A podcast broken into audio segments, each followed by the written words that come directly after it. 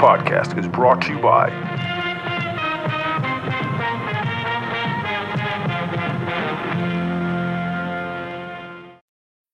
When you need mealtime inspiration, it's worth shopping Kroger, where you'll find over 30,000 mouthwatering choices that excite your inner foodie. And no matter what tasty choice you make, you'll enjoy our everyday low prices, plus extra ways to save, like digital coupons worth over $600 each week. You can also save up to $1 off per gallon at the pump with fuel points. More savings and more inspiring flavors make shopping Kroger worth it every time. Kroger, fresh for everyone. Fuel restrictions apply. Uh, uh, uh, uh, here we go. Everybody be cool, this is a robbery! Need you cool. Are you cool? I am cool.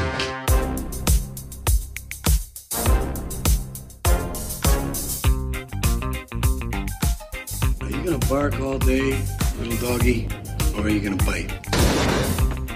Oh, I'm sorry. Did I break your concentration?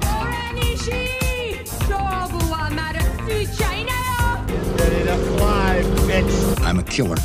I'm a murdering bastard, you know that? And there are consequences to breaking the heart of a murdering bastard. You really only need to hang mean bastards. But mean bastards, you need to hang. You hear me talking, hillbilly boy? I'ma get medieval on your ass.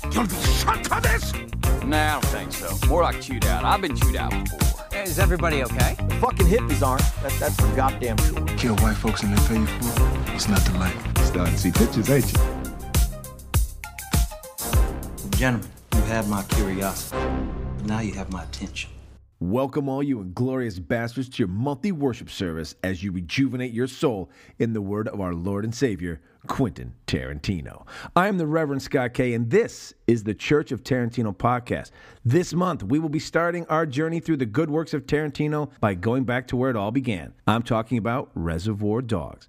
In fact, by the time you are hearing this episode, we will be just a few weeks shy of the movie's 30th anniversary debut at the 1992 Sundance Film Festival. But before we dive into all things Reservoir Dogs, it is my absolute pleasure to welcome my special guest, a fellow follower and disciple of the good works of Tarantino, coming to us all the way from across the pond in Norwich, England. It's Mr. Steve Smith of the Way Past Cool podcast. Welcome, Mr. Smith, and may Tarantino be with you always. Hello to everybody out there in, in internet land. So let's do this. So, obviously, those of you who have followed me over from the Watch This or Die podcast or the No One Puts Nick in a Cage podcast knows that I used to do this with a partner, Mr. LaPlante. We'll get into things about that in another episode of why Mr. LaPlante and I have kind of had to separate ourselves due to some other things that are going on in our lives. I decided to jump into the world of Tarantino. That being said, Mr. Smith was a huge fan of our past podcast. And I said back then I wanted to bring you on in an episode, and that didn't happen because we ended up uh, putting that on hiatus, maybe forever. And so you were the first person I thought of when I was like, you know what? I'm going to strike out on my own. I'm doing Tarantino because no one else out there is doing them. There are no podcasts currently going that have Tarantino as their subject on a weekly, let alone monthly basis. So I said, fuck it. I'm jumping in. We're going in full board, but I want to bring some people on who I think are cinephiles like myself and may even be Tarantino fans, and you were the first person I thought of. So tell all these listeners who may or may not even be around a little bit about you.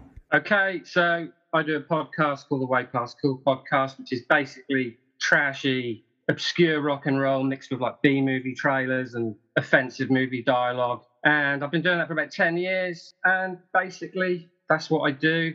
Every month, um, you can listen to the shows on Mixcloud. And uh, you can't download them though, because they're music and we'll get in trouble with the man. so yeah, the, well, man, man is everywhere. Oh, everywhere. You know, that's that's a whole nother story. But yeah, so that's what I do, and I'm glad to be here and talking about Reservoir Dogs, especially because it's my favorite Tarantino movie. You're leading us right into some of the questions uh, I had for you. Exactly. So, yeah. just to kind of go with your podcast, any of that inspired by Tarantino? Because everything you just said because you know while Tarantino is a huge cinephile himself, he's also an audiophile as well. Yeah, uh, I think a lot of people don't understand that. There's hundred percent influenced by Tarantino because when you used to listen to the, you know, when Reservoir Dogs soundtrack came out, remember you had the you had the kind of bubblegum pop music. Yes. and you had dialogue from the film there, yeah. Yeah. So my my idea with the Way Past Cool podcast was a Tarantino-esque soundtrack, but instead of you know dialogue from his movies, just random dialogue from all kinds of movies, just things that I thought were funny. And uh, and musically, you know, you'd have some. I played like the surf music that he, you know, yeah, absolutely. That became famous in Pulp Fiction for him. exactly, yeah. So uh, it was, yeah, it was pretty much hundred percent influenced by that initially, you know, and I've stuck with it. That's a formula that, you know, just a formula that works, and I enjoy listening to myself as well. You know, it's like a playlist that I like, and I hope, and I hope others do too. And that's yeah, been pretty successful. Yeah. And, you know, it lends itself to just like his movies did. It lends itself to introducing people to songs that they may not have heard. Like we're talking about Reservoir Dogs and K. Billy Super Sounds of the '70s. Like he really introduces us to great '70s music. Some you've heard, some you have never heard, and some some obscure tracks too. And then Yeah. as he f- grows down his line, I mean, then he brings in you know Morricone, and you start to hear his influences as far as orchestral uh, music Yeah. goes as well. Exactly. He is a wealth of knowledge in both areas that a lot of people don't understand. I think it just exudes from a person who is excited about movies, excited about music, and he just puts them together and he wants you to fall in love with them just as much. Exactly, and like the music I play, you know, I don't want to play music in that's in your collection. I mean, I, I don't know ultimately, but that's the half the joy for me is to find some crazy rockabilly track, you know, and mix that in with some like funk track, and then just throw a, ca- a curveball in there, you know, just just mix it up and just you know just building a playlist together that goes all over the place so you don't know what's coming next, which is just like what he does anyway. You know, you never know absolutely. you know, like I mean, without going too far into his like filmography, but you know, he might say he's doing a western. You don't know what you're going to get. No, you don't. You, know. don't. No. There's know. in uh, the Hateful Eight, he brings in a White Stripes song. Inglourious Basterds, he brings in David Bowie. Which sounds crazy, but you know, he's got the skills. It fucking works every time, in my opinion. Absolutely, You know, absolutely, yeah. No, he, he hasn't hit a bum no in that respect. Uh, not that I not that I say. Some No, people no. didn't like the uh, the two I just referenced, but I think they fit perfectly. I think he is also trying to show that you know, yes, I know that I'm in a time period. I know we're in the 1940s or the 1800s, and these musicians aren't even alive at these time periods. But that doesn't matter. Like this music would have fit in these moments in these time periods, and I'm putting them in here because I think it helps tell the story. Even um, Django Unchained, like you said, not to jump, but when they got Rick Ross to do 100 Black Caskets, that was written by Jamie Foxx. He wrote that Absolute. whole song, and he records it, and it's like there's a, ra- a hard edge rap song in the middle of, Yeah. of them riding back to Candyland. It's just like it works. It hits. It works. Hits on perfect. Yeah, and he's playing, you know, he's playing hillbilly stuff in there, and, you know, and Django Unchained as well. And you know, it's just like you're in good hands. You know, just leave leave him to it. He'll, pull it together, and he always does. Yes, that's why he's the Lord and Savior. There you go. Exactly. I know this. Whole, Amen. I know my whole way I'm leading in this is uh, is blasphemous. I'm sure I'm going to ch- any strong religious people. I'm definitely chasing away from this podcast because they're gonna they're gonna wish the death of me. But that's okay. Uh, hey, don't worry, they'll forgive you. He's the only altar I worship at anyway. So There you go. They'll forgive you, I'm sure. I'm sure they will. Yeah, they're very very forgiving. Exactly. exactly. Practice what you preach. Yeah. That's what you tell them. So, what was your entrance into the Tarantino universe? Like, what was your gateway drug that got you into Quentin Tarantino? Okay, well, I was lucky enough. I saw Reservoir Dogs when it was released in theaters. But before that, there was a TV show on uh, on one of our channels here, and they did a segment on Reservoir Dogs before it came out. Before it was, you know, just as it was coming out. And you know, that was, you know, back in the days when TV gave a shit about art. You know, yeah, right. Exactly. So, no, it's something creative on it. yeah, yeah, heaven forbid, you know. Um, just saw this young guy, you know, he was just this young guy, and the way he talked and the way he described things, you know, you're just like, oh, yeah, I'm going to check this movie out, you know, crime movie. The difference is, I suppose, we knew Tim Roth was. You know, Tim Roth. Yeah, yeah, he's one of yours. He, he became this that movie, and then obviously the one piggybacked off with Pulp Fiction a couple years later launched him uh, a career here in America because we had we had no idea who he fucking was until he Yeah. makes his appearance. Yeah, so did I know? I was trying to think about this. Did I really know Harvey Keitel? I mean, I knew Taxi Driver. Yeah, if you're a fan of the Scorsese movies, if they you know if they played big over in England, then maybe you know um, Yeah, I maybe Bad know what. Lieutenant, you know that kind of stuff might have hit. uh, Yeah, I don't really know if I really knew Harvey Keitel was or his reputation of who he was, you know. But we did, we knew Tim Roth, and this little segment I saw on his TV show made me like really pricked up my ears and made me think I need to see this movie. And yeah, So it came out. I think it came out in the UK in, in early '93, 1993. Uh, showing my age, I was about 19, 20 then. So, So like, we're both, I think, in the same age bracket. Yeah, We're, so- we're Gen Xers. yeah, uh, yeah, thank, thank fuck for that. Um, yes. So like yeah, so I'd, I'd have been about 19, 20 when I saw it. I saw it in the, I saw it at the cinema then, and you know, I mean, we that just was insane. You know, it's just this crazy movie that just seemed to break all the rules. You know, and um, and not a lot of people know this, but Reservoir Dogs was actually banned from home video in the UK for three years. Yeah, because they didn't really know what to do. They didn't really know what to do with it. Yeah, because it wasn't it wasn't excessively violent. It wasn't excessively violent, but the very tone of it just kind of freaked the senses out. And it, you know, so it's, like, it's one of them situations where you can't cut anything out, you know, but they just found it to be a hot potato, you know, kind of like this weird. Well, they were in a situation. They were in Yeah, a situation yeah. like, what do we do with this? You know, kind of like there's a lot of films like that really, where it, uh, it's ultimately the tone of the film that they kind of find objectionable, you know. So what happened in the UK was what, what was leading to was it played on it played in theatres here for, a couple of years. Yeah, it actually did better in the UK than it did in America. It made about two million here. It wasn't big. Didn't get a big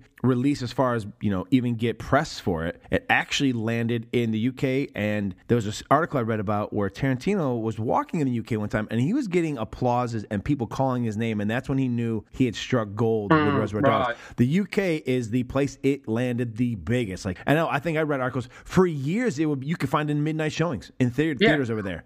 Well, Unfortunately, not gonna here. uh, yeah, we've got. I was going to say we'd, we'd do stuff like um, you know, it'd be so. What are we doing tonight? You know, and it's like, fancy going to see Reservoir Dogs again? You know, and you go again. You go, yeah.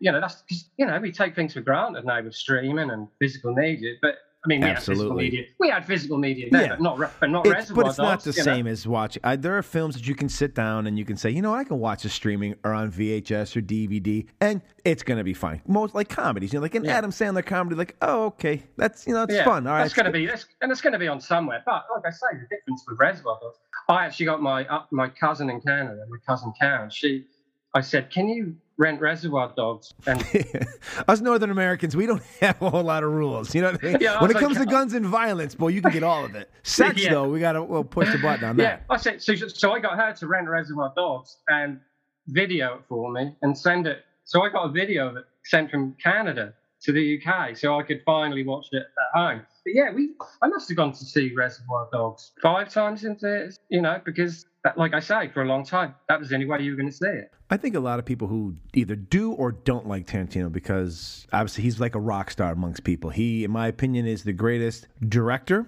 living or dead. In my opinion, uh, you know, uh, Hitchcock could be up there as well, and I also would put Kubrick in those same parameters. Absolutely. But his movies are events, and you go to see them because they are events. They are, you know, when you sit down, you're not sure what you're going to get, but you know it's going to be something that you weren't prepared for the entire time. And You, you know. you sit there in a theater. You have to sit there and watch them in a theater. You just have to. You know, it's one of those like I don't know. There's just something about you know experiencing it with a bunch with a, a crowded theater, and you're all going through the ride together, and you're just like, what the fuck? You know what I mean? Like, don't get me wrong. Some of these you know comic book movies and stuff like that, you can have a similar experience, but you know, it depends. You have to be like a certain lover of that film. You could be a Joe off the street, walk in and watch Reservoir Dogs or Pulp Fiction, any one of his films, and you're going to get a reaction. You're either going to love it or hate it, and I think that's the whole point of art. Yeah. Anyways, you don't want somebody to be like, "That was okay," you know? Uh, yeah, and another and another thing about Tarantino. Okay, so look, I love Scorsese. You know, Kubrick, De Palma, Coppola, all these guys, but they're all pretty much peaked by 1990. Yes, yes, Right. So Tarantino is a director we feel a certain kinship with because we grew up with him. Do you know I, I agree 100%. Yes.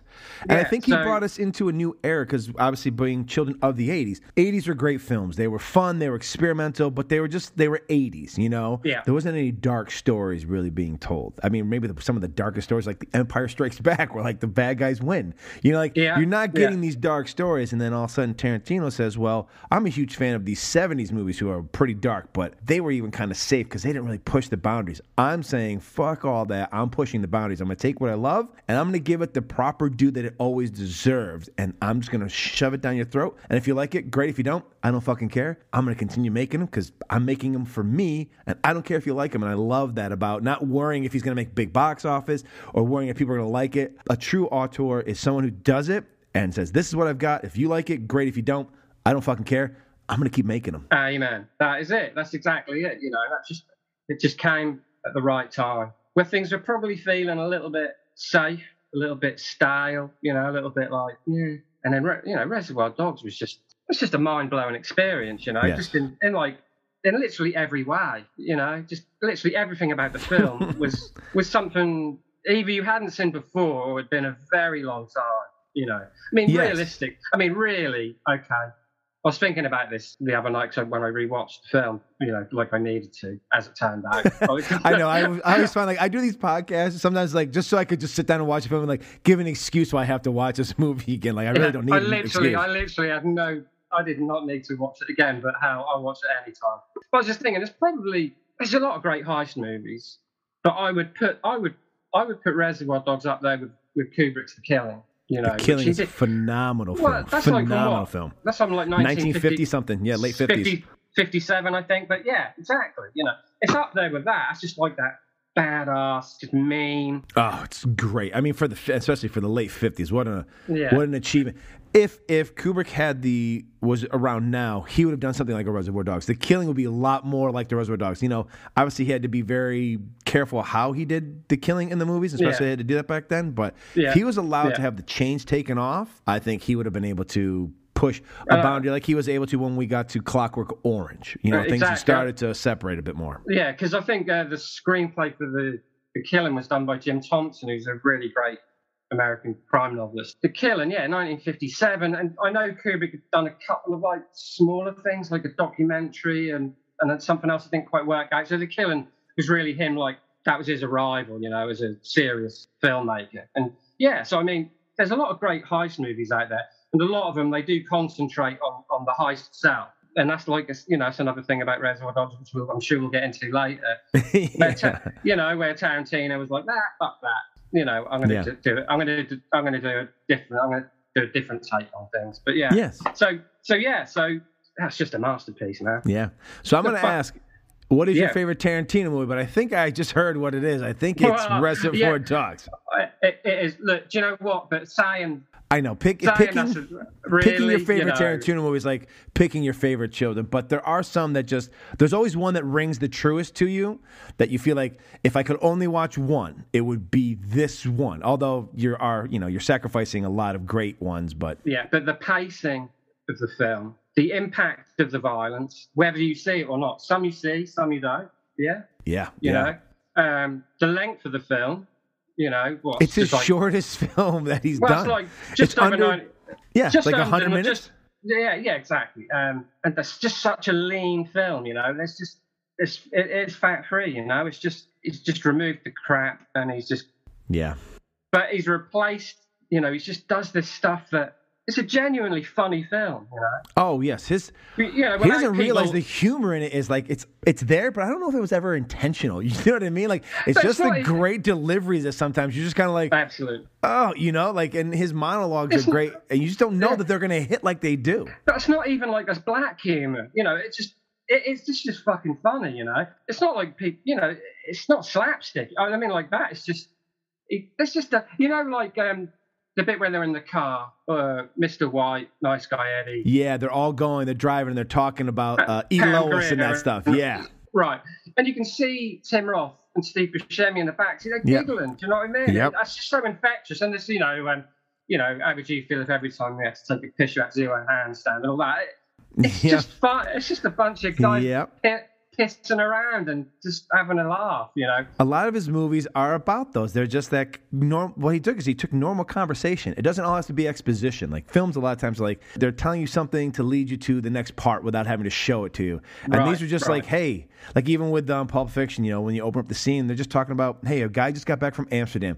They wouldn't be talking about what their job about to do. He'd be asking them about how was Amsterdam. You know what I mean? They'd have these conversations, and you know that's what real people do. And I think that's why brought a lot of people in. It's like one, it was crazy violent in your mind, but yet it felt real because these people felt real to you. They weren't just like characters. You know, like I love Heat.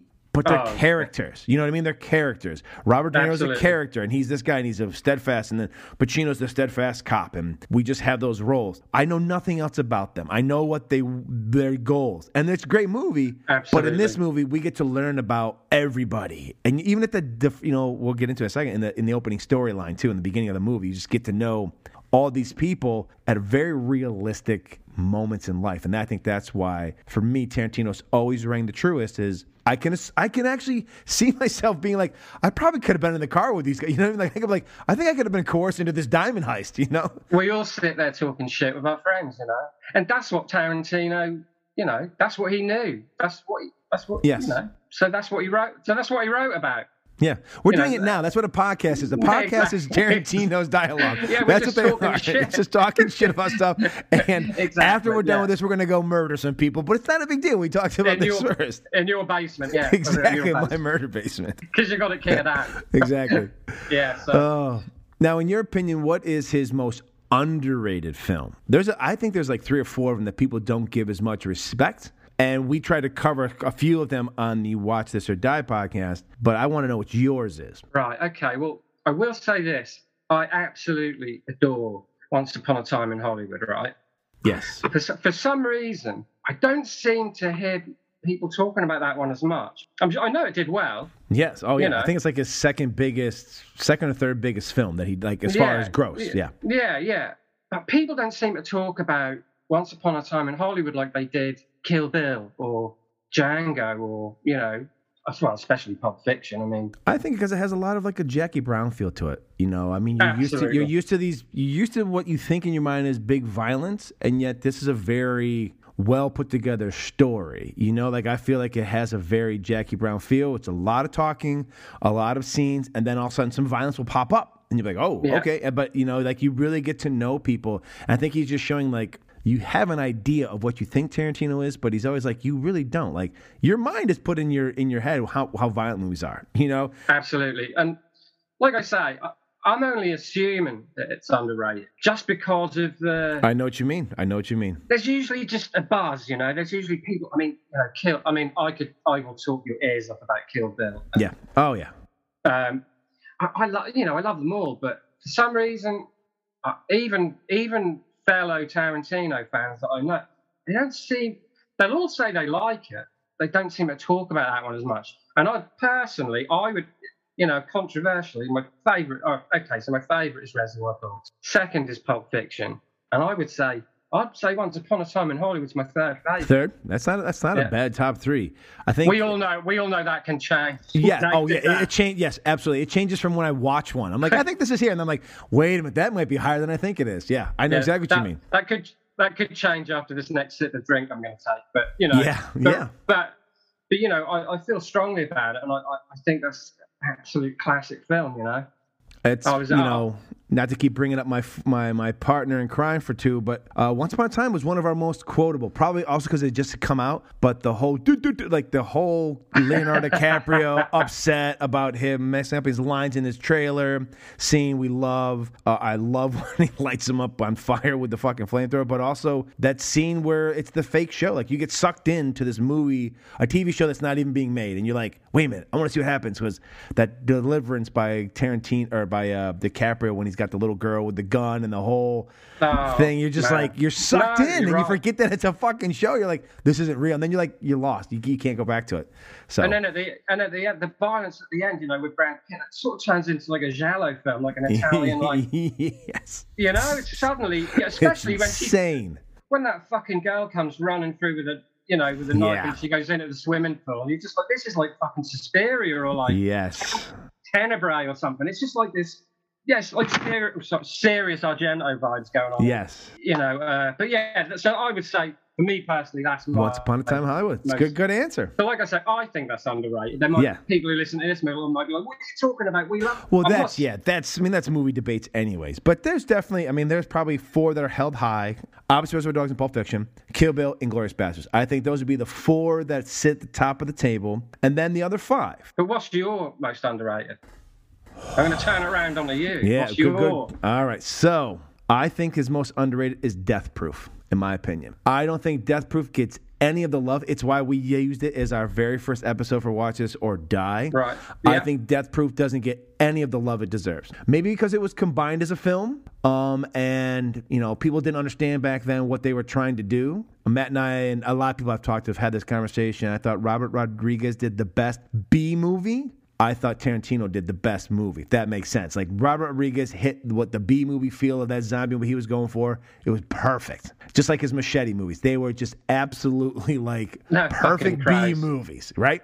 And then, but Death Proof is its own. I mean, he turned a car into a slasher. The way the movie starts and then the way it ends, the girl power at the end. Uh, it's just, uh, it's two movies in one. Yeah. They're they're brilliant. No, I no, I don't think it gets. I don't think Russell gets the the credit he for being you know stuntman Mike. It's just. Oh man, It's so good. It's such a great film that people just, you know, they overlook. It's oh, usually his ni- like you know his ninth. People say there's ten films. There's not. I will say it No. again. Kill Bill is considered one. He considers it one. So if, if the Lord Tarantino considers it one, it's one. All right. it's one. It's and one. we'll get into it when we get to Kill Bill in Yeah, a couple yeah, months. that's- that's a whole we'll get into it. on. yeah. We'll explain the whole thing Yeah, why. Yeah, But yeah. yeah, for me, Death Proof uh, does not get the um, the love it truly deserves. I think ultimately you're right, but like I say, with Once Upon a Time in Hollywood, I'm just like, hang on a minute. People aren't even. No, you're. I think you're right too. I think. They're not even vocal about not liking it. Yeah. You know, so it's not. Yeah. It's just not. It hasn't got that. um It's almost the middle of the road. that They're like, yeah, it's good. You know what I mean? Which I think he would hate. You know, he either wants you to hate it or love it. I don't think he'd be happy yeah, with it being like. didn't like it. Don't say it's okay. I think the Don't- four that that reach at the bottom. I always think Django's right there, either in the top or not. You know, so like he's it's in there. I always think like Hateful Eight because it's a slow burn. People, you know, Yeah. they can't handle that. Jackie Brown because it's an adapted and it doesn't have a lot of violence coming off of Pulp Fiction. Death Yeah. Proof doesn't get a whole lot of play, and like you said, Once Upon a Time. I think those four. But some people put each of those movies, except for maybe Death Proof, but like in their top. I've heard Jackie Brown being his best of all time. People say, you know what I mean? So I think it just depends on Oh, where you re- fall. retros- you know? retrospective- Exactly. retrospectively, they're saying that. At the time, they probably didn't. No, no, they didn't. Yeah. Well, because you're coming off Pulp Fiction. How do you? Yeah, and then if you yeah. bookend that between Pulp Fiction and then Kill Bill, it's like you know what I mean, like two different movies. You know, it's crazy. It's usually it usually hits nine on the list. Yeah, no, fair enough. And you know what? I've got to be honest with you. That might be nine on mine. That's perfectly fine. It's perfectly fine. Like it's hard for me. Like when I go through, I'm like, shit, where do I put it? Because I love it, but I'm like, damn it, how you know ranking them's oh, hard. Yeah. It's hard. Yeah, no, it's a difficult one. That's a difficult question to begin with. Well, here's a good one then. Our last one before we jump in. Who is your all-time favorite character in the Tarantino universe? Now, for those people who aren't aware, there are 12 films that we consider the Tarantino universe. There are the nine he has directed, and then there are three that he wrote but didn't direct. Uh, True Romance, he wrote. Um, he wrote the original s- screenplay for Natural Born Killers, which he gets story credit for, which in a couple episodes we will actually talk about how that all went. And then there is From Dusk Till Dawn. He wrote and starred in and let his friend Robert Rodriguez direct it. So there's the 12. In that, un- there's a lot of fucking people in that universe. And I know this is a very hard, so, but who would be your favorite character from that universe? Just one character, just like everything about that character in that movie. And it doesn't have to be for your favorite movie, but just some of that character is like, man, I, I loved that performance. I just loved who they were. Oh, you're fucking killing me here. Okay. I'm going Aldo Raine. That's an excellent, excellent, excellent answer, actually. Literally everything he says. Everything he says, everything he does. His facial expressions, just the whole Italian thing. Arrivederci. So- so- you're not you're not wrong. It's so good. It really is good. Was it Gorlami?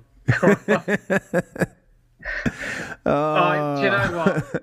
I, I mean, I love Inglourious, but yeah, Brad Brad Pitt, you know, Aldo Raine just yeah, he's just he's just the kind of he's just the character who is just like you kind of know whatever happens, eh, he's going to be okay. yes. He's had his throat cut. Before. I don't know. Yeah, yeah. He, somehow he's been hung, whatever. possibly, or, Hung or- but he got away from it somehow. Yes, you somehow he was able to get out of it. If you survive the hanging, Yes, the lynching in I Lynchburg, wanna- Tennessee. I want to be on your team. Yes. Yeah. So he's my guy, man. He's the one. And only Tarantino could get away with calling a white guy Aldo the Apache. You know what I mean? Oh, Like, man. it's so good. You're just like, wait, what? And he's scalp and completely taking Native American traditions and like now we're gonna scalp Nazis. You just like you buy into it because like it's the fucking Nazis. If he was scalping other people, you'd be so offended. But he's like, Yeah. Nazis are like, yeah, fuck it, scalp them all. I don't give a shit. Yeah, yeah. And, know, and this is the funny thing. I don't know about you, but whenever I have conversations like this, it just makes me want to watch these fucking I know, movies I know. just like, oh yeah, that's just all comes flooding back. You know, I know. everything. Yeah. So yeah, Aldo Raine. What about you?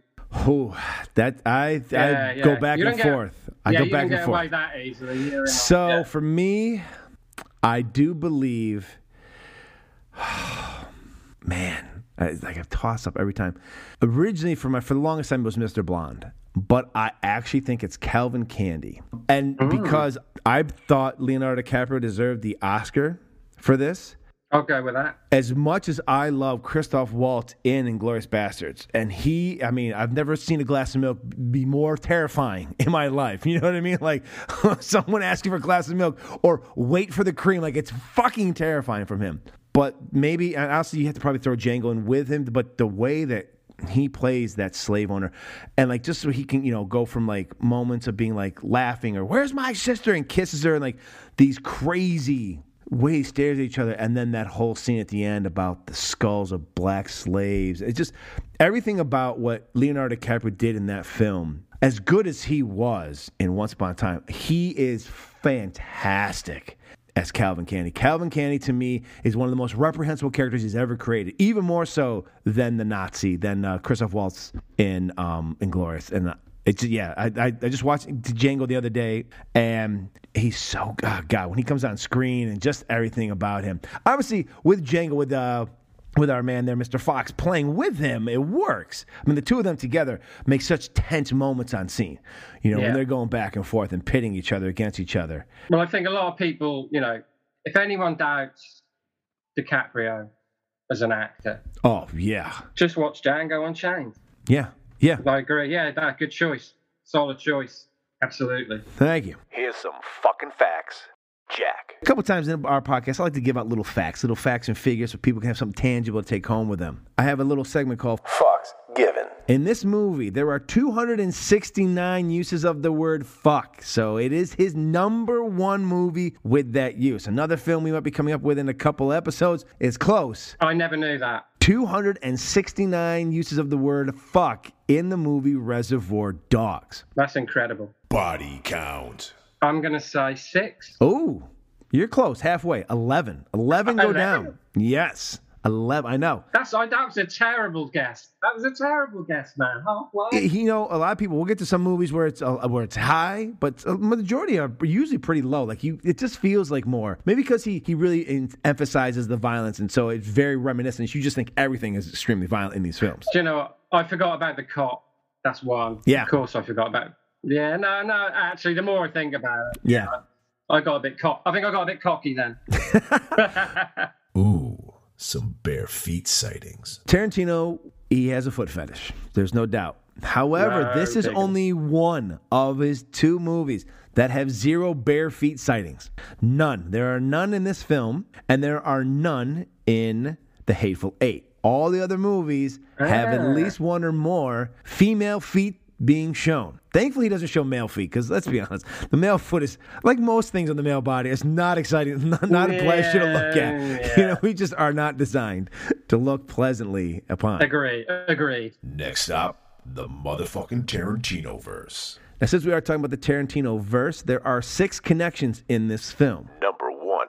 Mr. White mentions he used to be romantically and professionally connected to Alabama, who is Alabama Worley married in true romance. Obviously, we'll get into that next month, but originally, the events of True Romance and differently in the original script from Tarantino, and Alabama moves on in her life to be with Mr. White. Number two. There is a mention of Mr. Blonde's parole officer as Seymour Scagnetti. He is believed to be the brother of Detective Jack Scagnetti, played by the coked out Tom Sizemore in the film The. Natural Born Killers. Number three. This shouldn't be a surprise, but Vic Vega, Mr. Blonde's real name, he is the brother of Mr. Vincent Vega, played by the great John Travolta in Pulp Fiction. And that was supposed to be a movie called The Vega Brothers, which unfortunately didn't come to fruition. But maybe now that Tarantino's starting to write novels about his old movies, we might actually get a Vega Brothers novel. You never know. That, that might be very, worth it. Very, very good point. Yes. Very good point. Yeah. Number four.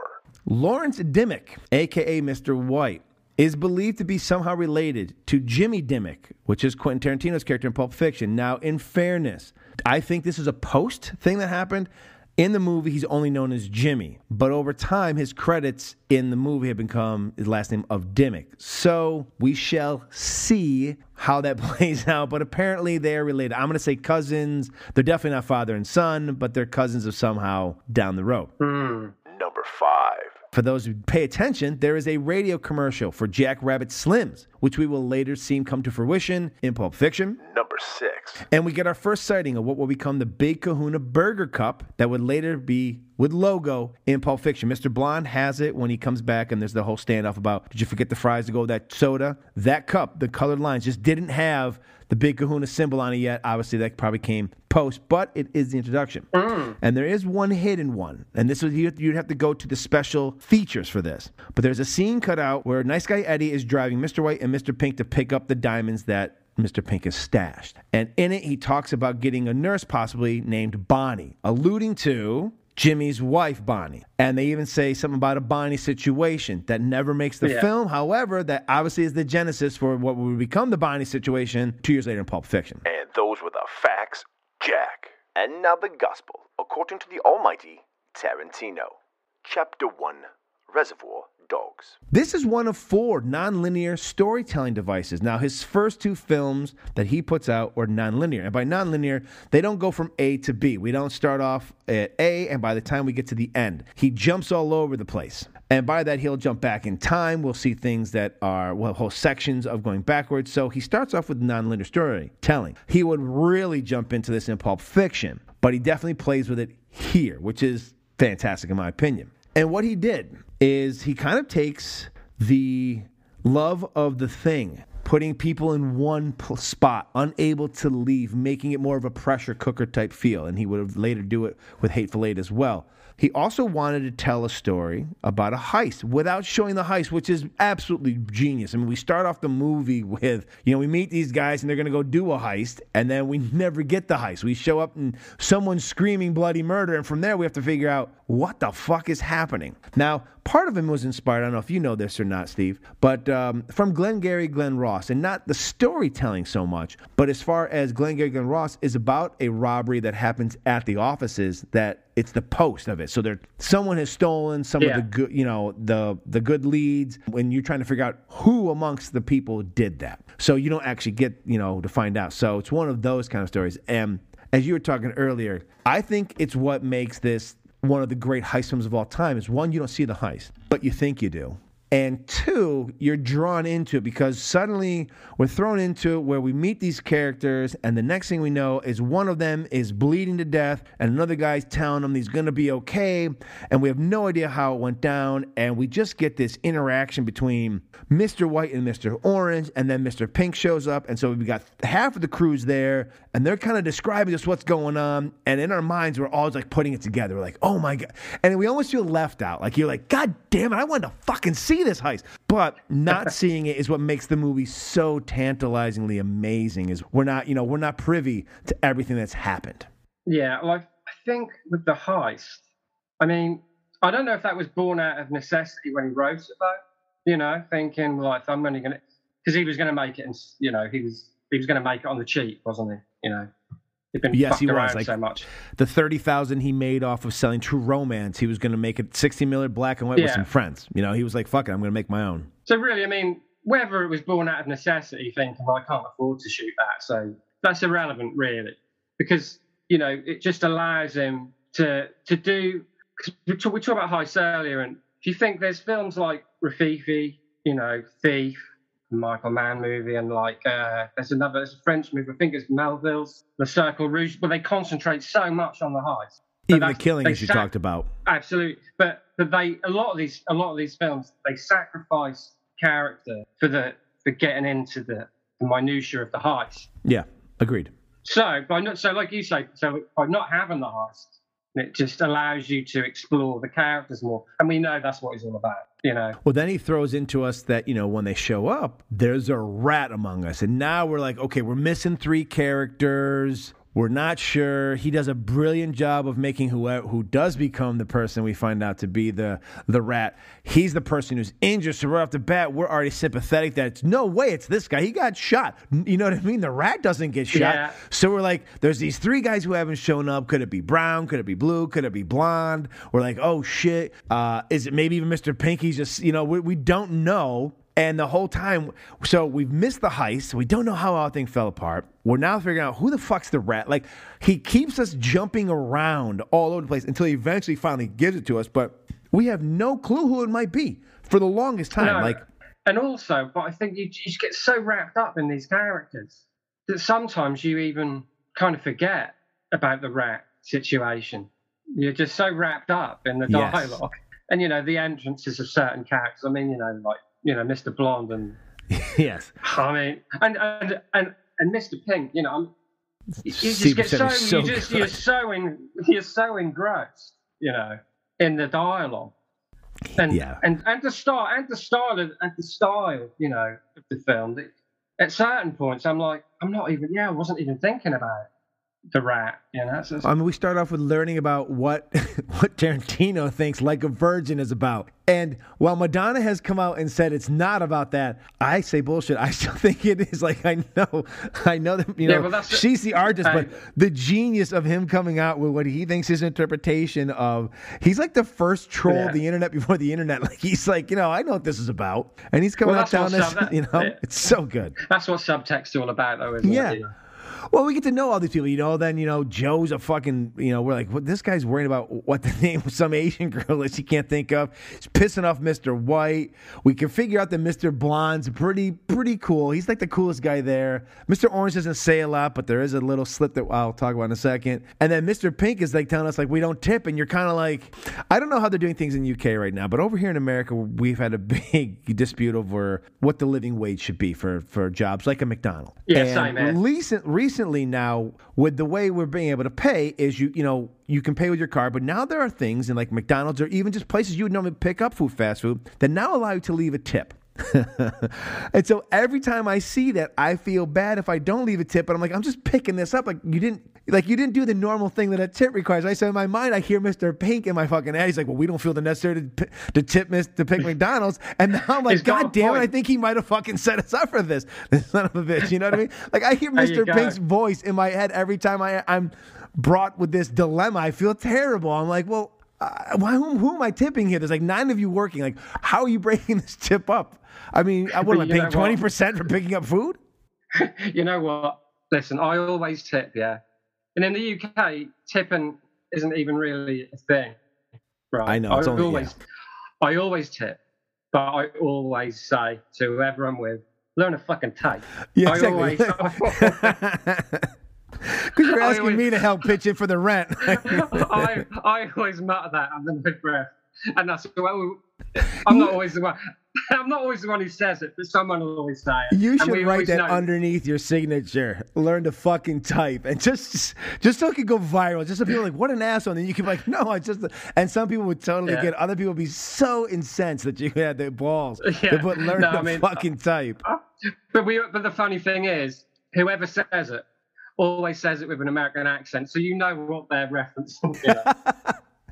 Well, hey, clearly you must pay your people over there better than we do over here in America. I think we do. But like I say, if I just went out and learned a fucking type, you'd think, oh, you prick, you know. but like if I go, out and learn a fucking type, you know I'm talking about Reservoir Dogs, so you kind of get, away with it. But I always tip. I just want that, you know. Well, yeah, you know, you're, you're, I, I don't always do it, but it's when I, I his his voice is in my head every time. I'm like, this motherfucker is the reason we're doing this now. Like out of the blue, Yeah. the person who set this up for their little store now to do it wirelessly is now like, hey, Reservoir Dogs had a point. We should tip these people. yeah, absolutely. No, no, they were right. Absolutely. But yeah, great, great scene. Now, the great thing I think that really brought people into this film is we get code names for people from colors. Now, he's not the first to do it, obviously. I think the original Taking a Pelham uh, 123 did the same kind of thing where the, you know, the characters didn't use their surnames and the color code names are fantastic. And the way Lawrence Tierney delivers that scene and Steve Buscemi. is- Now, I know it's controversial. I know it is. I understand that. But it gets one of the biggest laughs is when Buscemi's Uh-uh. like, "Why do I gotta be Mr. Uh-uh. Pink?" And Tierney just levels him with it. And I won't say it on here, so I won't ruffle feathers. But when he drops it, to this day, it's it's one of the funniest lines ever. And it's not like he's calling him gay. He's like, "Look, I'm na- I didn't I named you these because they're just colors. But if you need a reason, then fine. It's because you're gay. You know what I mean? He just throws it at him to not only attack him as an idiot, but attack his masculinity as well. I was like, because you're that. That's what I think of you for asking me this fucking question. And it's an old. Surly old man too. And absolutely, and also the way Tarantino, uh, he then says, "Well, Mr. Brown sounds a little bit like Mr. Shit." Yeah, Yeah, it's still not So as bad. like- yeah, yeah, exactly. But that kind of just starts off this whole actually, I don't like my name either. So Yeah. it's just kind of like, and that's you know, it kind of proves Lawrence Tierney's point, sort of thing.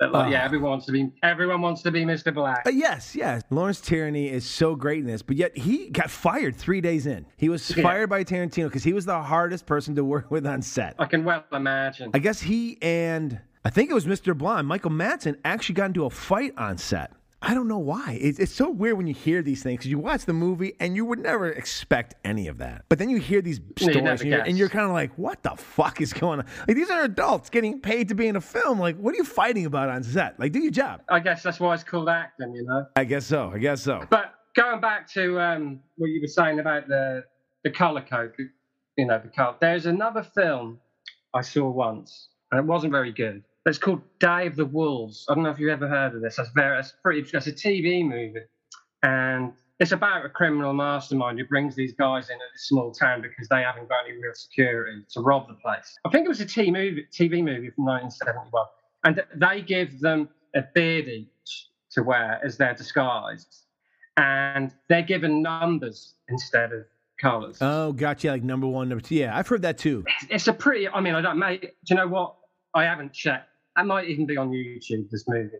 It wasn't particularly good, but uh, it just made me think. You know, yeah, it's not colours, but it's the same principle. You know, but yeah, they, they were given uh, they were given numbers instead. But that's the only.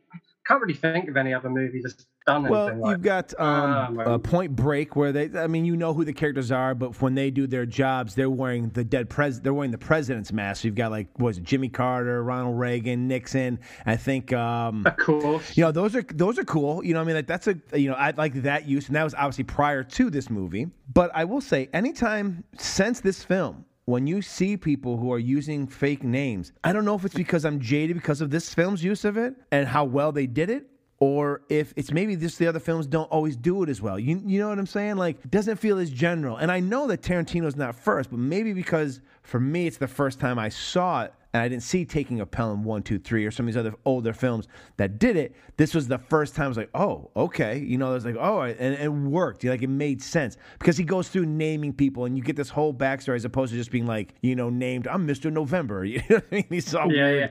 things but that I happen. think, yeah, but in like in Reservoir Dogs, okay, you know, someone, you know, you're gonna get people saying, "Oh, well, that, they'd already done that in taking the Pelham one, two, three. But you're like, yeah, but that was like what 25 years previously, you know? Exactly, like- exactly. you know, yeah, he's playing with playing with these things that he's seen and that influenced him. But that's but that's what they, that's that's what artists do, you know. They Exactly. Yes. they're all kind of it. They're they're soaking all the stuff up, and it comes out one way or another, you know. But yeah, you I, I can remember. Well, they did that in Pelham One Two Three, as if to say, you know, he hasn't got an original bone in his body, and and the City on Fire thing. But if you've actually watched City on Fire, you can't. Comp- I'm not. Yeah, you just because he took City the on- you- outfits doesn't mean Yeah. that he took the whole film. You know. yeah, yeah. I, I like to. I think he added a bit more than you know Yes. you think. Yes. But yeah, you know. But there's, you always had them like people. What I don't know who said it, but some uh, I know there's someone out there who said all great artists steal. There's nothing new under the sun. Nothing's new under the sun at all. You know, James Cameron, who I'm not a huge fan of, especially of his recent stuff, but Avatar's Fern Gully live action. If anyone Right. watches the cartoon Fern Gully and watches Avatar, Avatar is just a more violent live action version of Fern Gully. All right, so Right. like you know, not everything is brand new, but it's how you you know you chop it It's up, what you do make the it, yeah. sausage and put it out there. You know, There there's go. there's there's really Yeah. shitty tasting sausages and there's really great tasting sausages, all made from similar ingredients. Just who's the better chef? And he is a one of the greatest chefs of all time, in my, in Yeah.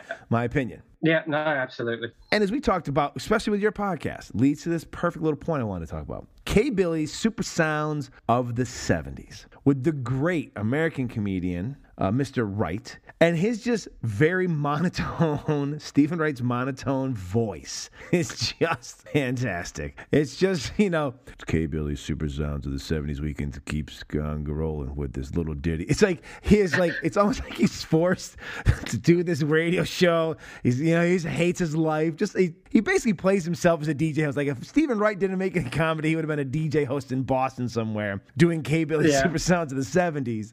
It adds so much, like, the way that the music is played and the way that it comes in and the way that you know you get to lead in with him. And I always love like the next caller gets two tickets to the, see Don Bodine's Behemoth at the Cars just like it's just like like it's a monster truck rally which I don't know if they have in the UK because it seems like a very redneck American thing to do. But it's like it's supposed to be a very exciting event. It's just like he gives nothing to it. But yet then him juxtaposed with the, the music that comes on it's just brilliant. And there is not a single scored piece of music in this film it's all music that he was able to spend a budget on to get in the film and there are songs you in there just- it? it's amazing. I can't, no, I can't imagine it with the score. I can't. No, because No. this is the score. It works, and and they lead you into it because like in the first opening scene, like have you guys been listening to K Billy Super Sound? And they actually go over a song, and like they're making fun of a nice guy Eddie not knowing who the killer in the lights go down in Georgia was. Like it's just like it, it works, and then when you hear him, you're just like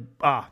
Perfect. And there's not a better I- DJ than Steven Wright. There just isn't. He was absolutely perfectly cast voice wise. No, no, I think that's um, again very Sc- Scorsese did the same sort of thing in uh, Mean Streets, you know, Uh, and I would imagine that's probably yeah, not not the radio show thing, but the but the, the choice music, of like, yeah. yeah, the music was probably influenced. I mean, you know, we all know what a big influence Scorsese has been, you know, on Tarantino. So, but yeah, I just could. I was uh, when I rewatched it, I was thinking you couldn't score this this movie, you know, not now. Well, obviously, No, to you couldn't. Even if you tried, even if you tried to pull some more Cohen pieces in, it wouldn't work. This works just solely on the music. It is absolutely perfect. It is a person.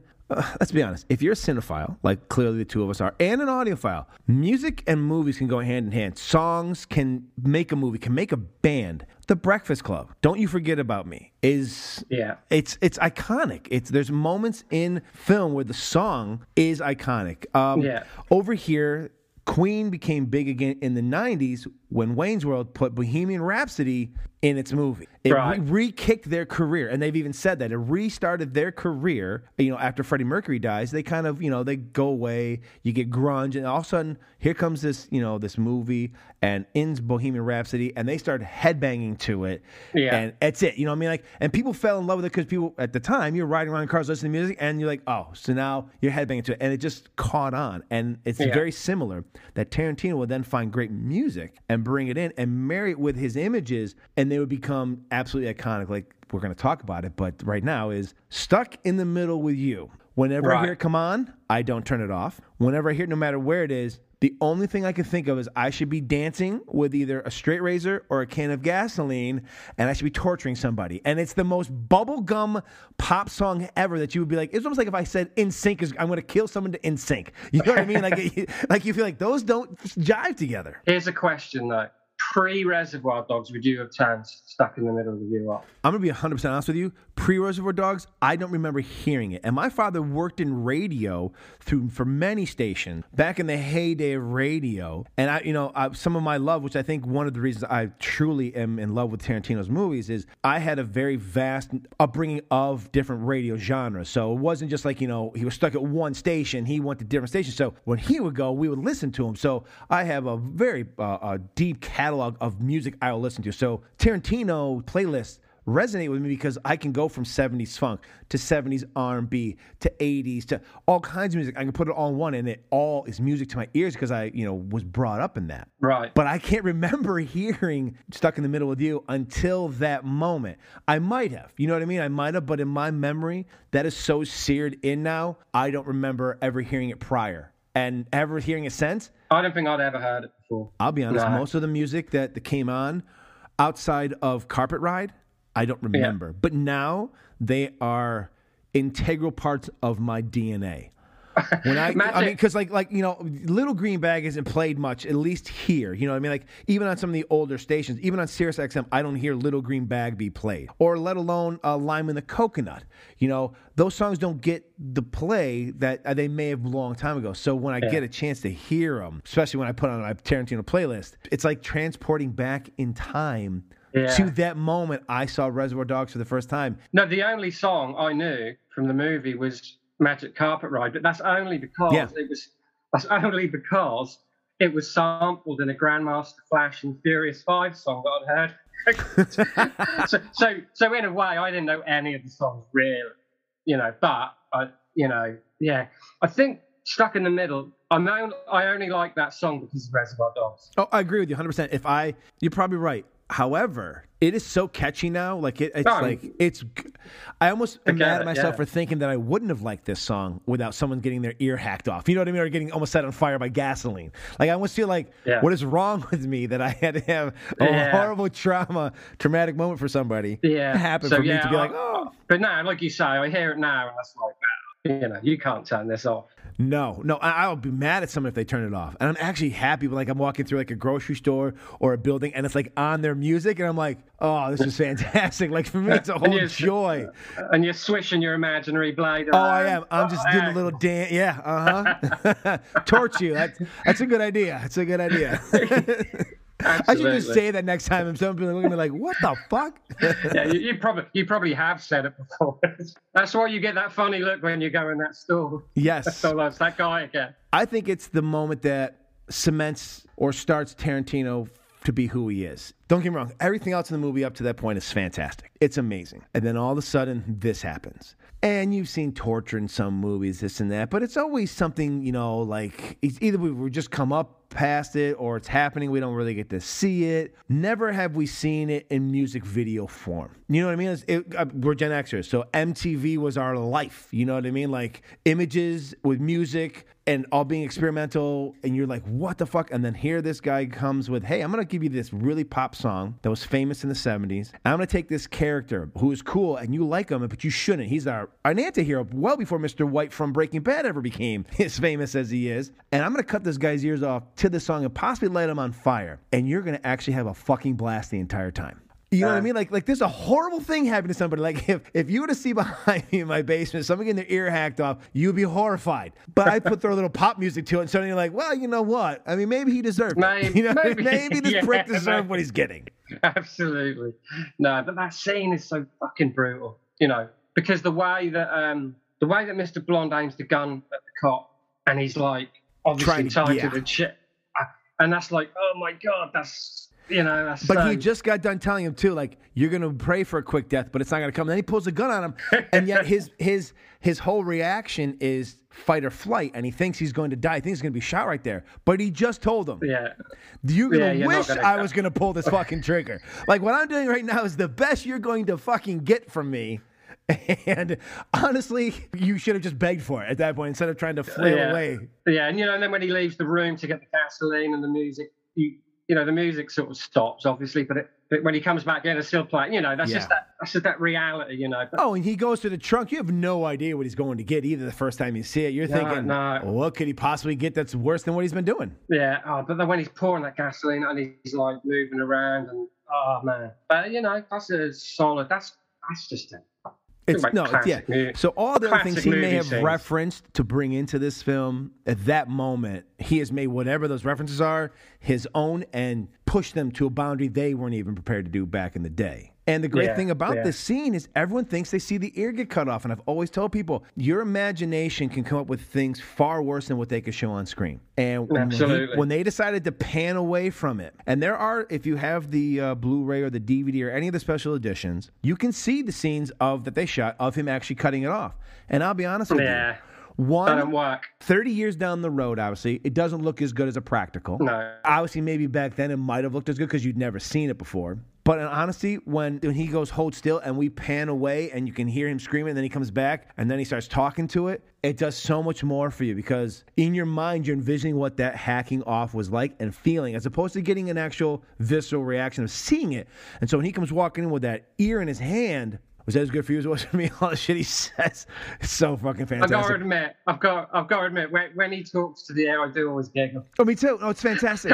It's fantastic. That always makes me laugh when he talks to the air. It's fantastic because if you're Uh, going to be a sadistic son of a bitch, there have been so many monologues said in life and movies where, like, you know, I'm the big bad guy and stuff, and there's been cool ones. But when he just Yeah. he just got done and, and talked like it's so sadistic, like it's just like Yeah, but he's such it almost a, like, makes yeah. Bill and Kill Bill not even seem sadistic. You know what I mean? Like, yeah, Yeah, you're gonna shoot yeah. She's pregnant, but this dude is But he's talking got to a these, seven you know, he's, he's, he's got these chiseled good looks, you know, and all this, and then he just does the most brutal thing. Yes. Just amazing. Ah, amazing. So we'd already had like a little bit of a lore of, of him because Mr. Pink and Mr. White are talking about him. Like, can you believe he did this and he's shooting people? And even when nice guy Eddie shows up and they're talking about it, he's like, bam, but you know, and he's like, I don't like alarms, Mr. White. And you're kind of like, Jesus. And you think you know what level of psychosis he has until they're not out the door. That car's barely pulled away before this motherfucker's He's like, right in there. he's been he's hoping like it's almost like um, it's a good thing he didn't give it away, but you almost kind of like want to look at him to see if like there's any kind of glee in his eye when he says we're gonna leave him babysitting him, and he's like, oh, some shit's gonna go down.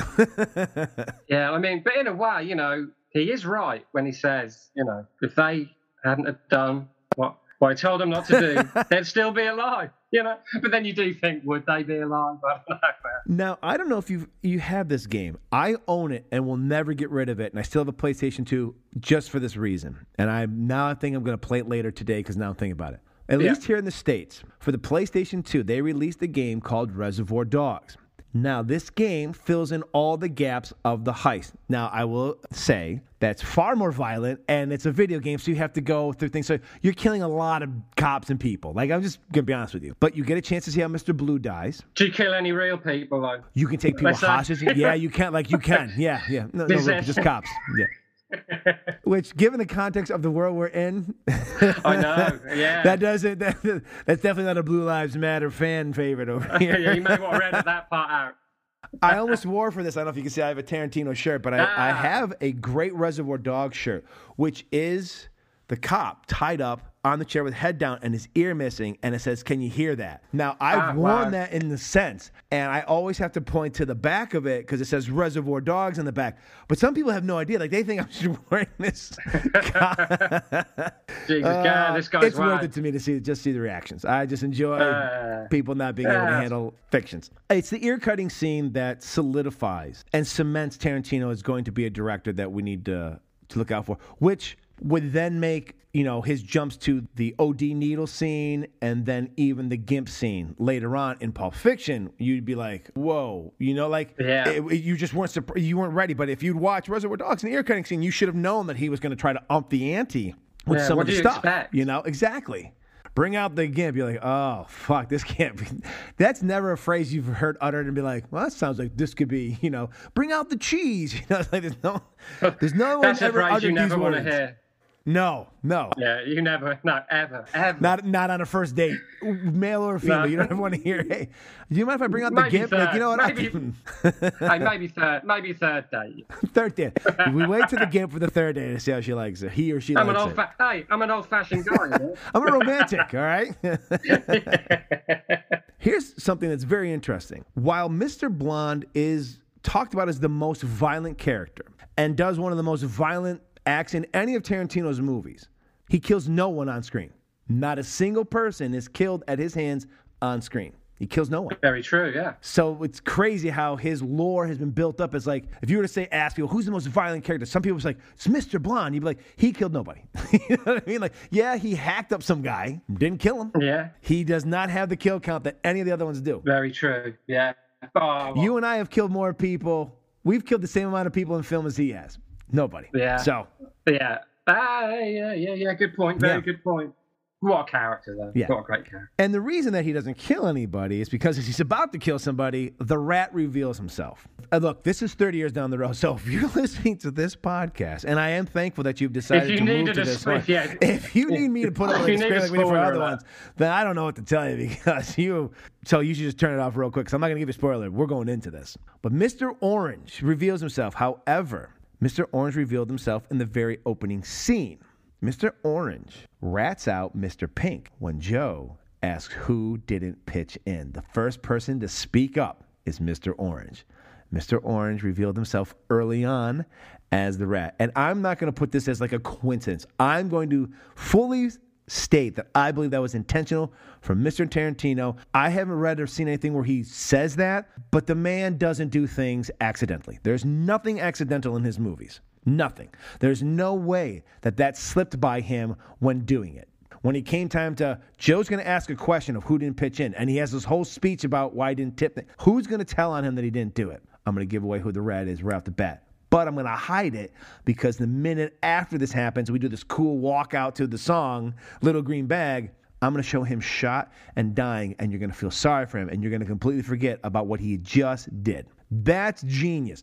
Whatever he did with the other those other movies, that's fucking genius. To basically tell you in the first five ten minutes of the movie that here's the rat we're going to hear about. He's the rat, but I'm going to do something to make you feel sorry for him, and you're not going to want to believe his threat until he ends up blowing fucking Mr. Blonde away, like brutally. Like, I remember the first time seeing that, being like, "Oh shit, we're about to get a guy on fire," and then all of a sudden, the bam, bam, bam. I'm like, funny thing is, I thought the cop got the gun. My first time seeing, it, I was like, how did he get his fucking hands free and get a gun? And Mr. Blonde's like standing there. How's he getting shot by the cop? You know and all of a sudden, you pan to Mr. Orange, and I'm like. Oh, motherfucker. Like, here we are thinking this poor sack of shit's dying and bleeding to death, and he's the guy the whole time. I mean, I know, I know, I've seen the film a bunch of times, which is an understatement. But when I rewatched it last night, it's just testament to Tarantino's skills as a storyteller that I was so wrapped up in everything that leads up to the reveal of the rat.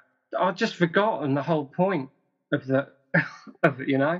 Like, Yep. I, I was just so engrossed Yep. in, in in what was unfolding in front of me.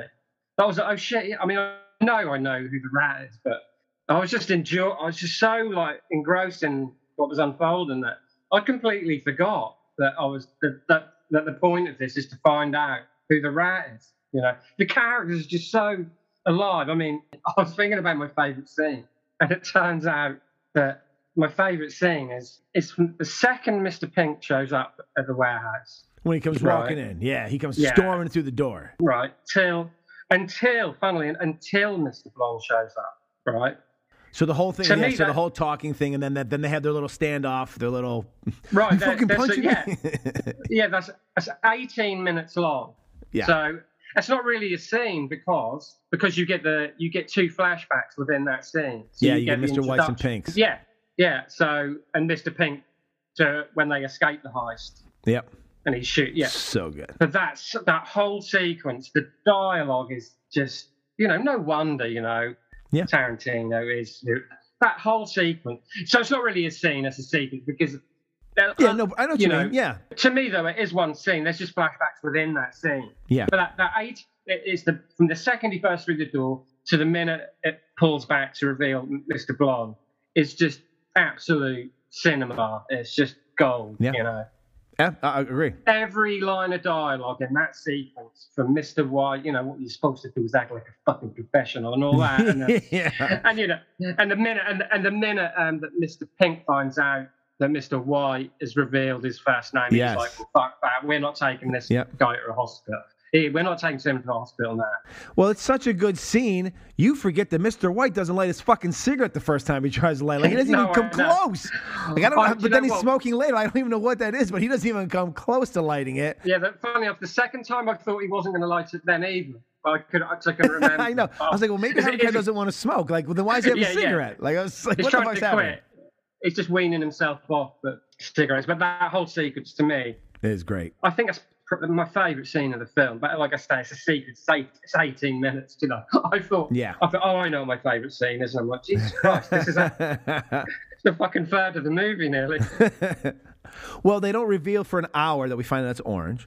And then, you know, instead of us being able to sit there and wallow in what just happened, we get to see Mr. Orange's backstory, which is it's brilliant. Like it's brilliant. Like we jump away from the whole heist, the whole it's like he gives us a moment to get out of the ratchet up tension.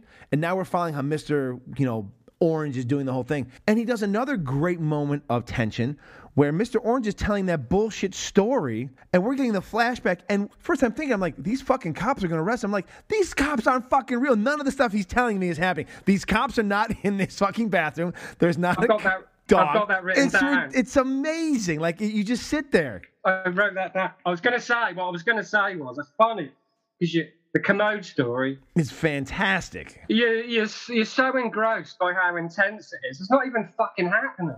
No. No, none of it's happening. Yeah. And, and funny thing is, we No. start off with him barely being able to start it on the top of the rooftop. He's in his house. He can't remember it. He goes to it. Then all of a sudden he's in the bar telling it. And then all of a sudden he's actually in the bathroom flashing back to while he's in the bar telling it. And the whole time you're like, motherfucker, none of this is real.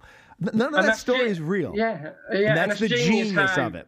Yeah, and, and, and it's also genius how Mr. Orange is saying it in front of the cop. Yes. You Yeah, know, I love yeah, that. Just that kind of that kind of pull back, and he's just like doing the hand gestures, and he's, he's really into his own story at that point. Well, then Tarantino decides, with along with Sally Menke, who unfortunately is no longer with him. Uh, she's passed. Phenomenal editor, should have gotten an award. Although the new, I forget the guy's name who's doing it now, has really is seamless. He's done a great job of picking up where Sally left off. Absolutely. But he's washed his hands. The cops are telling their story, which is funny because that story would have ended that he did shoot him in the face nowadays, but we won't jump into that kind of thing. Yeah. He has no place to set the drugs down on, so he's got to leave it by the wash. He's got to go hit the fucking the dryer, and he hits And it, and he it's hit- like that jet engine, and it makes it Oh, even more it's like a- yeah, yeah, it's like a plane going off. Yeah, and that Yes. cop, and that, and that one cop is really Staring at, it. and the dog's like, and the dog, the to- in ah. slow motion. In so slow motion, the dog. You're so tense that- he's going to get busted. You forget that one, he's the fucking cop who's undercover. The story's bullshit, and you're so Yeah, yeah. you you as the audience have bought into the commode story. That is Yeah, genius acting and genius directing and writing. And that's how good, but that's how good an actor he has to be to pull it off. You know. Yes. So it works on a lot of different levels. Well, yeah? give Tim Roth credit because as he's going through it, he obviously knows the commode story before he starts doing the scenes. But he starts Mm. off like he doesn't know what the fuck he's saying in the commode stories. Absolutely. At one point, he has to go back and sometimes like, motherfucker, I'm trying to learn Lost Boys. You know what I mean? Like at first you're like, Yeah. this is bullshit. But then when he finally Hey. gets his nerve down, as he tells the story, he gets better and better to the point where when he's finally in the moment with them, we're completely wrapped in it. We think, oh shit. He was actually in this moment, and even though we should know that, even telling it he's made it through it, we still Yeah. like, God damn, these cops are gonna know. Ah. Yeah, uh, great. So Here's a question. Here's a question Yeah. for you. Tim Roth's accent, good or bad? As an American, you know, as an American to hear. Here's the American. thing I've always said about our accents, and a person who's going to come on my next episode, I've done a thing with. I don't know if you know him, uh, Petros Pasilius, who's also a former a countryman of yours. He does a Nicolas Cage podcast, and we asked him one time about uh, some of the accents from I mean, Americans doing British accents. Right. Being that America is so big, and I uh, this I don't want this to sound like something like I'm about to go into some God bless America. you know, Here we go. I knew that was gonna "You're happen eventually." to America, you know, thing. but because it's such a big country and we have so many different accents within even our own states and stuff like so want to say it's easier for someone to pull off an American accent as long as you're not trying to pull off you know like a unique area like a Boston accent or you're trying to pull a New York like there are certain ones that are very specific that you know as soon as you hear them but for the most part and I'm sure I have an accent to you as you do to me because obviously we live in different countries and Yeah. you know. But for the most part, Tim is is spot on. I found that a majority of English actors can really pull off an American accent. Yeah. There, there are Americans who can't pull off Boston accents sometimes. Like, you know what I mean? Like, there, it's it's tough. Like, there are certain, Yeah.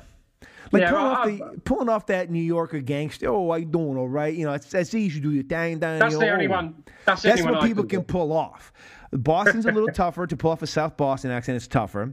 Uh, Yeah. Even to pull off like a northern, uh, like Canada slash up in Minnesota, like the Fargo accent, that's tough Right. to do. Like you know, there are it, you can definitely pick it apart.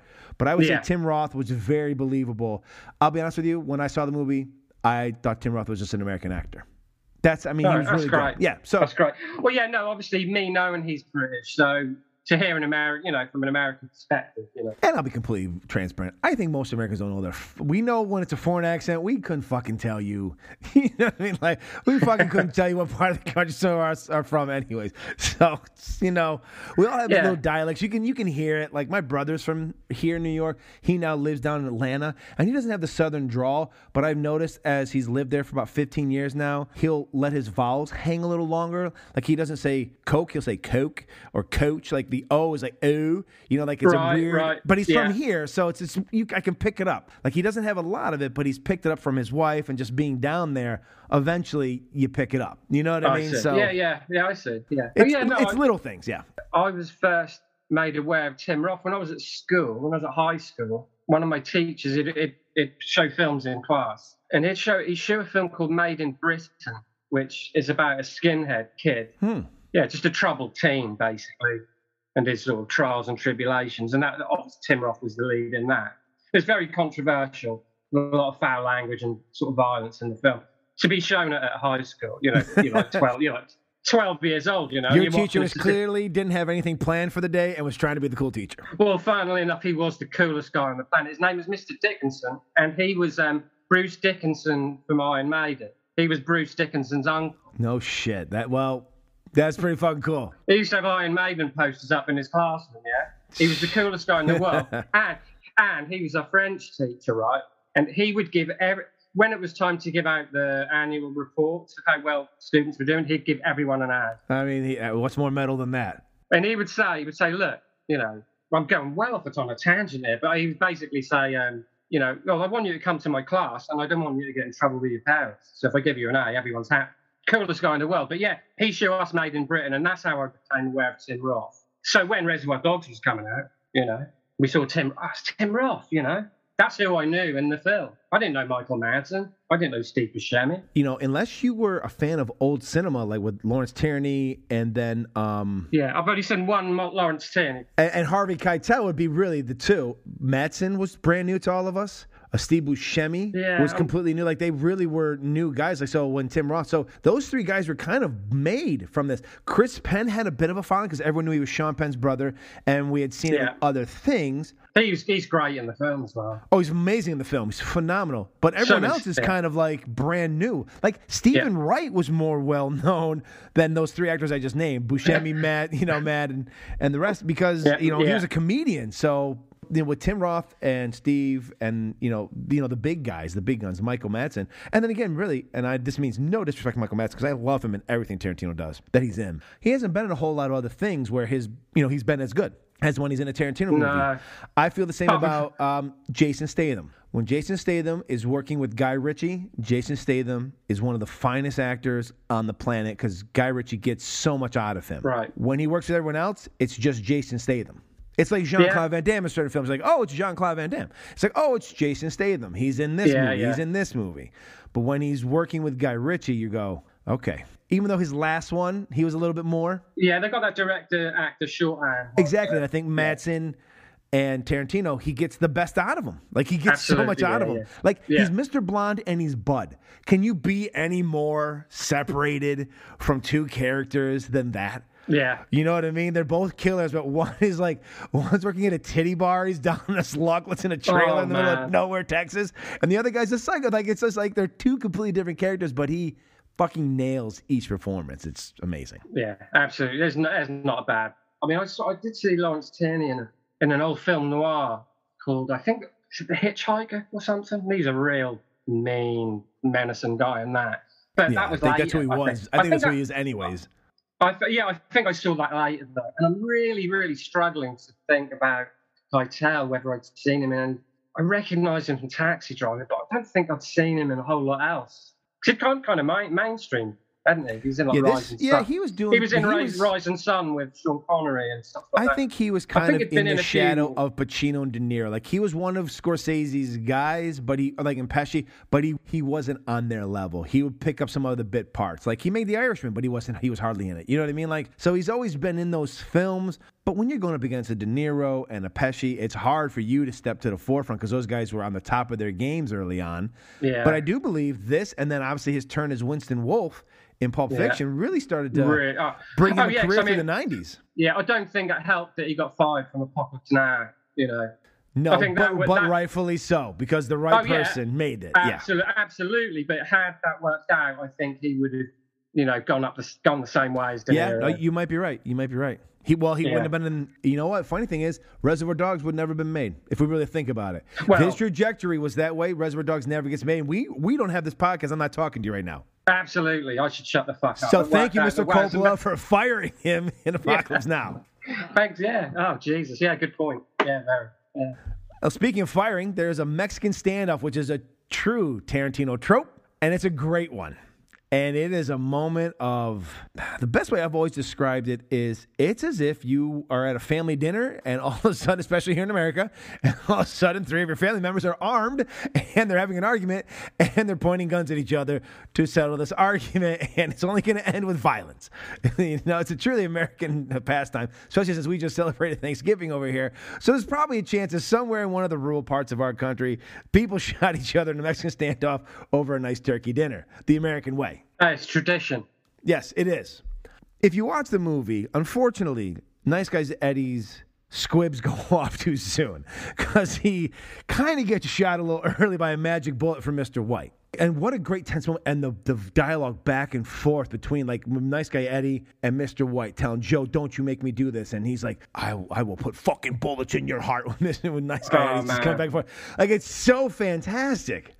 And it's shot so well when they finally do get the, the, the shots off. But yeah, because it's so it's so intense and it's so such a surprising moment. Yeah, because you're not expecting everyone to be dead at the end. You know. No, no. So so it's chaotic, it's surprising, and it really is like a. It's one of those what the fuck moments that didn't used to happen at that time in cinema. Yeah, you know, that it would have been tied up in a 100%. bow. It would have been tied up in a bow before that, and suddenly you're like, you know, everyone's on the fucking floor, and Mister Pink crawls out. You know.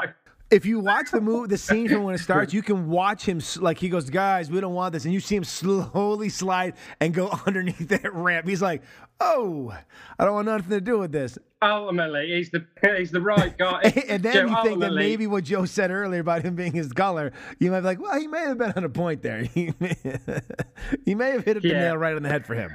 Yeah, but that was such a what the fuck moment that, I, that things like that at, at, at- in cinema at that time they just didn't happen like that, you know. So that was just one of the that that was that side that didn't make audiences cheer. It fucking silenced audiences. It was like, yes. What the fuck? Well, because who are you rooting for? Like that's the other thing is who are we rooting for in this film?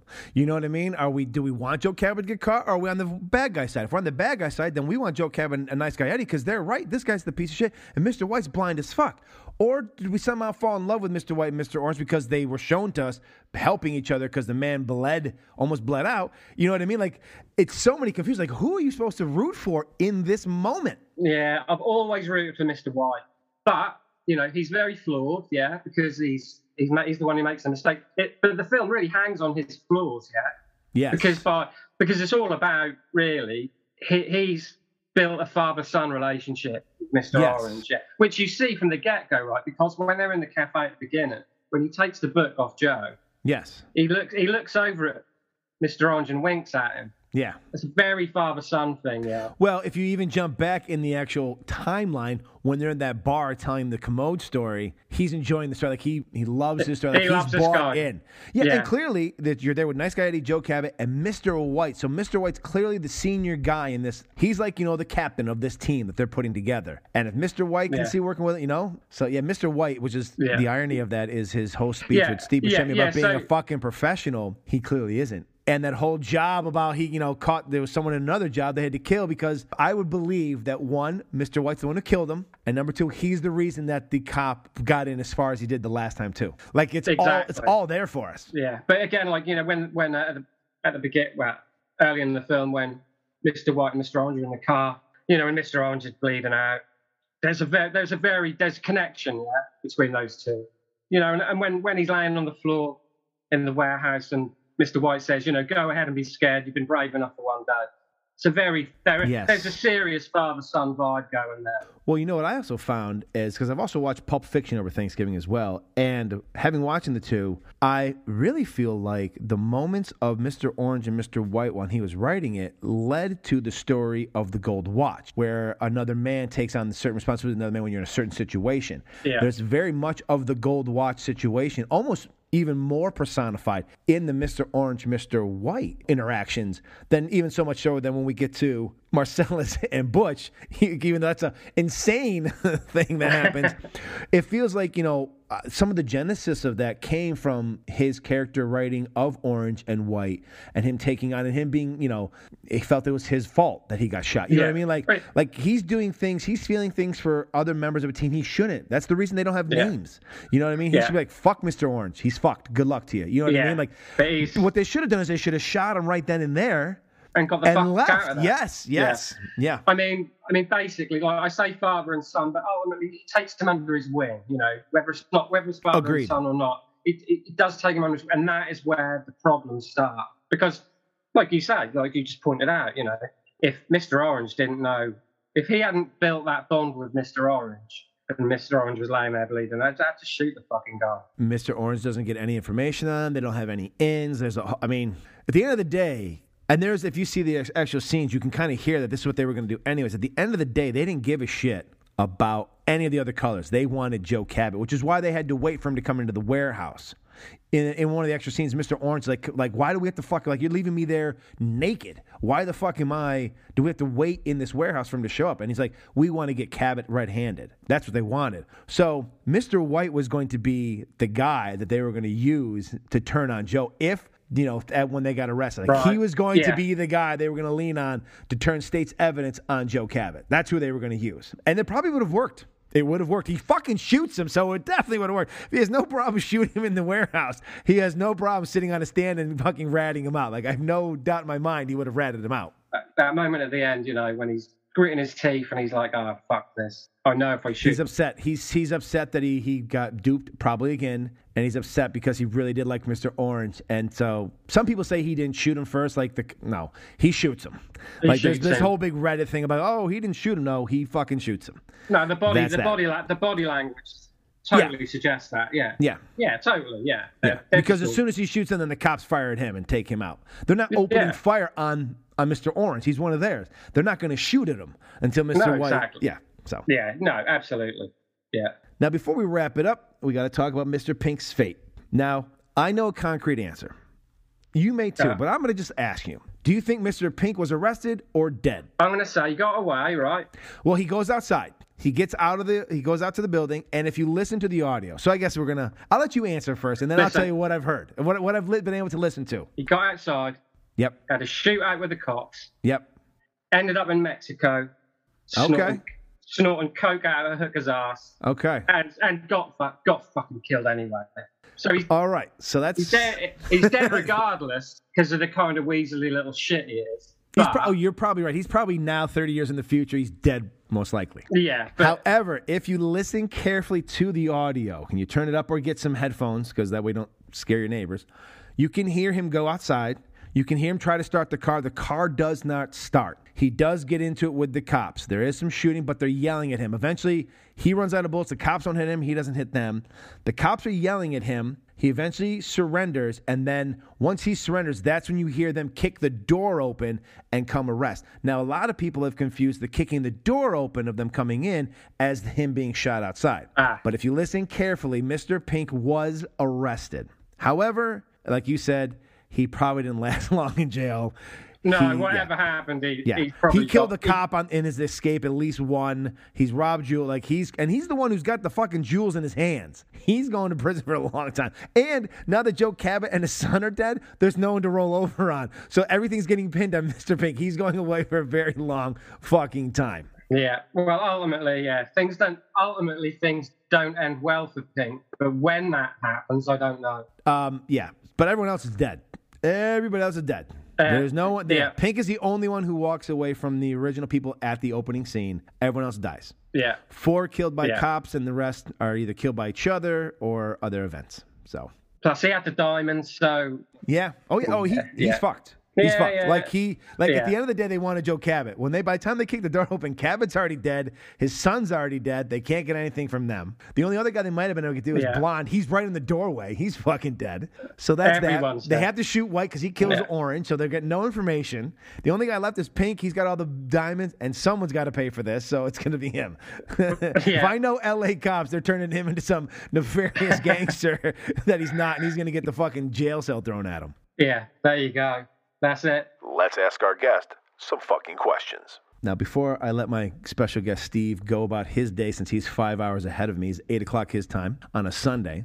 I have a few more questions, little wrap up questions. These are more Okay. about this movie. What is your favorite song from the Reservoir Dogs soundtrack? I hate to be obvious, but it is um, Little Green Bag. Oh, excellent. Excellent. Just that bass line, yeah? Just that boom. Well, yeah, the way that that opens the whole. I, I've had. I, there's a thing I probably put on my uh, a poll of uh, what's the better opening song, that or Misirlou, and I think it's Little Green Bag. I think it's my favorite opening to any Tarantino movie, as far as opening song that they come in with. Yeah, Misirlou is like, got, but actually sounds like a theme song.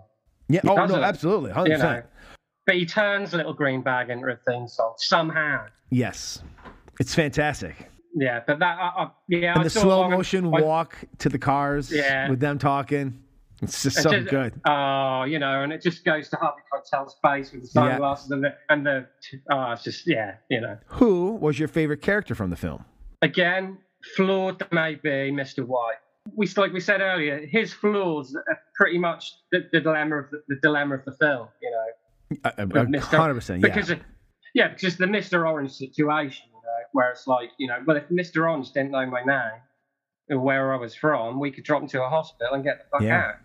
He makes the mistake, ultimately, of thinking Mr. Orange is his friend, yeah. you know? And like Al Pacino says in Carlito's Way, there's no friends in this shit business, you know? Absolutely. Yeah. Absolutely. So, you know, however flawed, he was my guy, totally in Reservoir Dogs. Mr. White, every time. Well, I already know what your favorite scene is. That's Mr. Pink's arrival that lasts at least two thirds Yeah. of the movie. No, I'm just kidding. yeah, definitely. What's your favorite line of dialogue from the film? Again, right, okay. So it's a lot. I'll read it to you, okay? Please do. I, had to, I had to write this down because obviously it's a Tarantino movie. It's not going to be a sentence. no, it's a whole it's a whole monologue in itself. That's what he says. Look, the managers know better than to fuck around. So if you, so you get one that gives you static, he probably thinks he's a real cowboy. So you've got to break that son of a bitch in two. If you want to know something he won't tell you, cut off one of his fingers, the little one. Then tell him his thumb's next. After that, tell you who wears ladies' underwear. That is my favourite line of the movie. it's fantastic. Well, that is great because I said, "What's your favorite monologue?" And I had three monologues written down: Mr. Brown's like a virgin explanation, Mr. Pink's I don't tip, or Mr. White's Let's get a taco. And I know what yours is. It's Yeah, Mr. It's Mr. White's. Mr. White's Let's get a taco. Yeah. So what is your favourite character? All right, so for my answers, uh, my favorite song is uh, Stealers Wheel. It's the Stuck in the Middle with You. It's close second is Little Green Bag. They are two, but it's just because of how much when I hear them, Stealers Wheel, because I hear that more often too, right? So that's on the radio a lot more, and I think it gets a lot more radio play because of this movie. Like when I hear it, like on the over here in America, we have Sirius XM. I don't know if you have it in the UK, but w- when I see they'll play like um, that on like the uh, seven on I seventies. know, I know. Yeah, and I'll hear. I'm like, oh, here it is. Uh, that that's great. So that's my favorite. My favorite character is Mr. Blonde. yeah. Always has been. It's just something about him. He's he just captures like his. He's only on screen for a very little minute of time, but he's very very poignant and uh, and nefarious the entire time. Uh, favorite scene is Mr. Blonde's torture scene. To me, that's where Tarantino suddenly said, "Hey, you're gonna start paying attention to me from now on." This scene I've just written and put for you, you will never forget. Favorite line was, uh, "Are you gonna bark all day, little doggy?" Or are you gonna bite? When Mr. Blonde says that, bite? I thought I was like, that is some of the coldest, toughest shit to say ever to somebody. I was like, God. I was I was like a teenage kid. I'm like, holy shit, man, that's that's a great line. You know, when you hear someone someone just running their fucking mouth, you just go, You gonna bark all day, little? You're gonna fucking bite? That's such a good fucking line. No argument from me. And then I went back and forth with which one I liked as far as monologue, but I think it's the like a virgin when he comes out, dick, dick, dick, dick. How many dicks that? A lot. Like I just love the whole. It's just I, I've I never heard at that time anyone come out and talk about a song. They- Like no one's ever you know if I ever talk about a song with somebody, it's like how much I like the song. I've never tried to interpret a song before. Like him interpreting, I'm like I'll never do it as good a justice as Mr. Brown just did. Like he comes out and just interprets what he thinks like a virgin is about. It's fantastic. It's you just like what yeah. the fuck. Yeah. Well, yeah, the whole the whole introduction, the whole Yeah. the whole diner scene is Yes. Fantastic. endless, endlessly quotable. You know, it's brilliant stuff.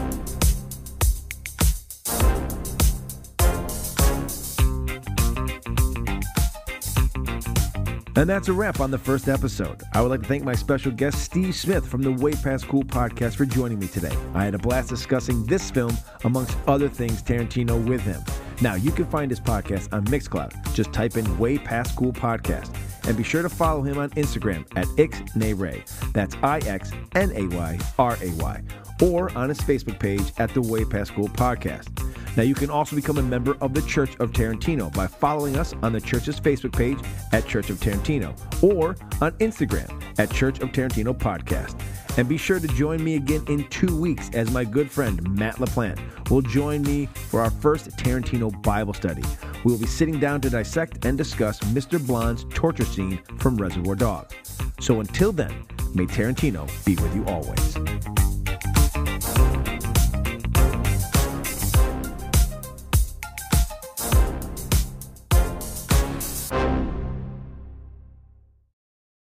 This has been a Man with an Exceptional Beard production.